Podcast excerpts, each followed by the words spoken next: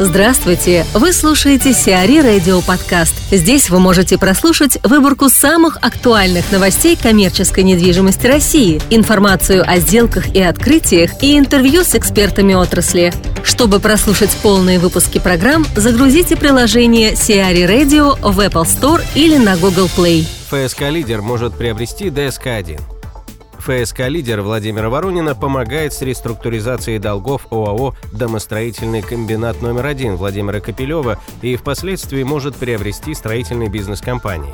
ДСК-1, основанный в 1961 году, занимается строительством жилья, в основном по заказу Москвы. Объем ввода объектов компании в среднем составляет около 1 миллиона и 200 тысяч квадратных метров в год. При этом задолженность по кредитам на конец 2015 года составляла почти 13 миллиардов рублей.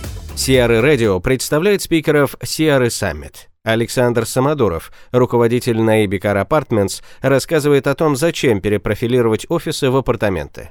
Александр, насколько часто сегодня происходит перепрофилирование офисов в апартаменты? Очень многие э, владельцы офисов пытаются сейчас продать их либо целиком, либо в нарезку.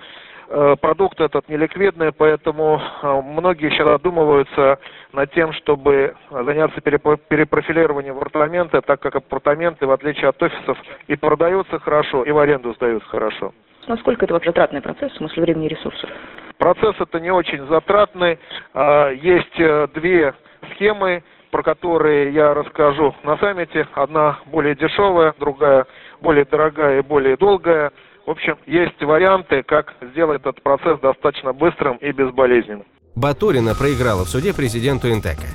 Компания ООО «Аморис» Елены Баториной не удалось взыскать через суд свыше 1 миллиарда 400 миллионов рублей с президента ЗАО «Интека» Олега Солощанского. Решение по иску компании, принятое ранее нижестоящим арбитражем, оставил без изменения и девятый арбитражный апелляционный суд. Аморис пытался взыскать убытки, которые компания понесла при строительстве жилого комплекса в поселке Горки-2.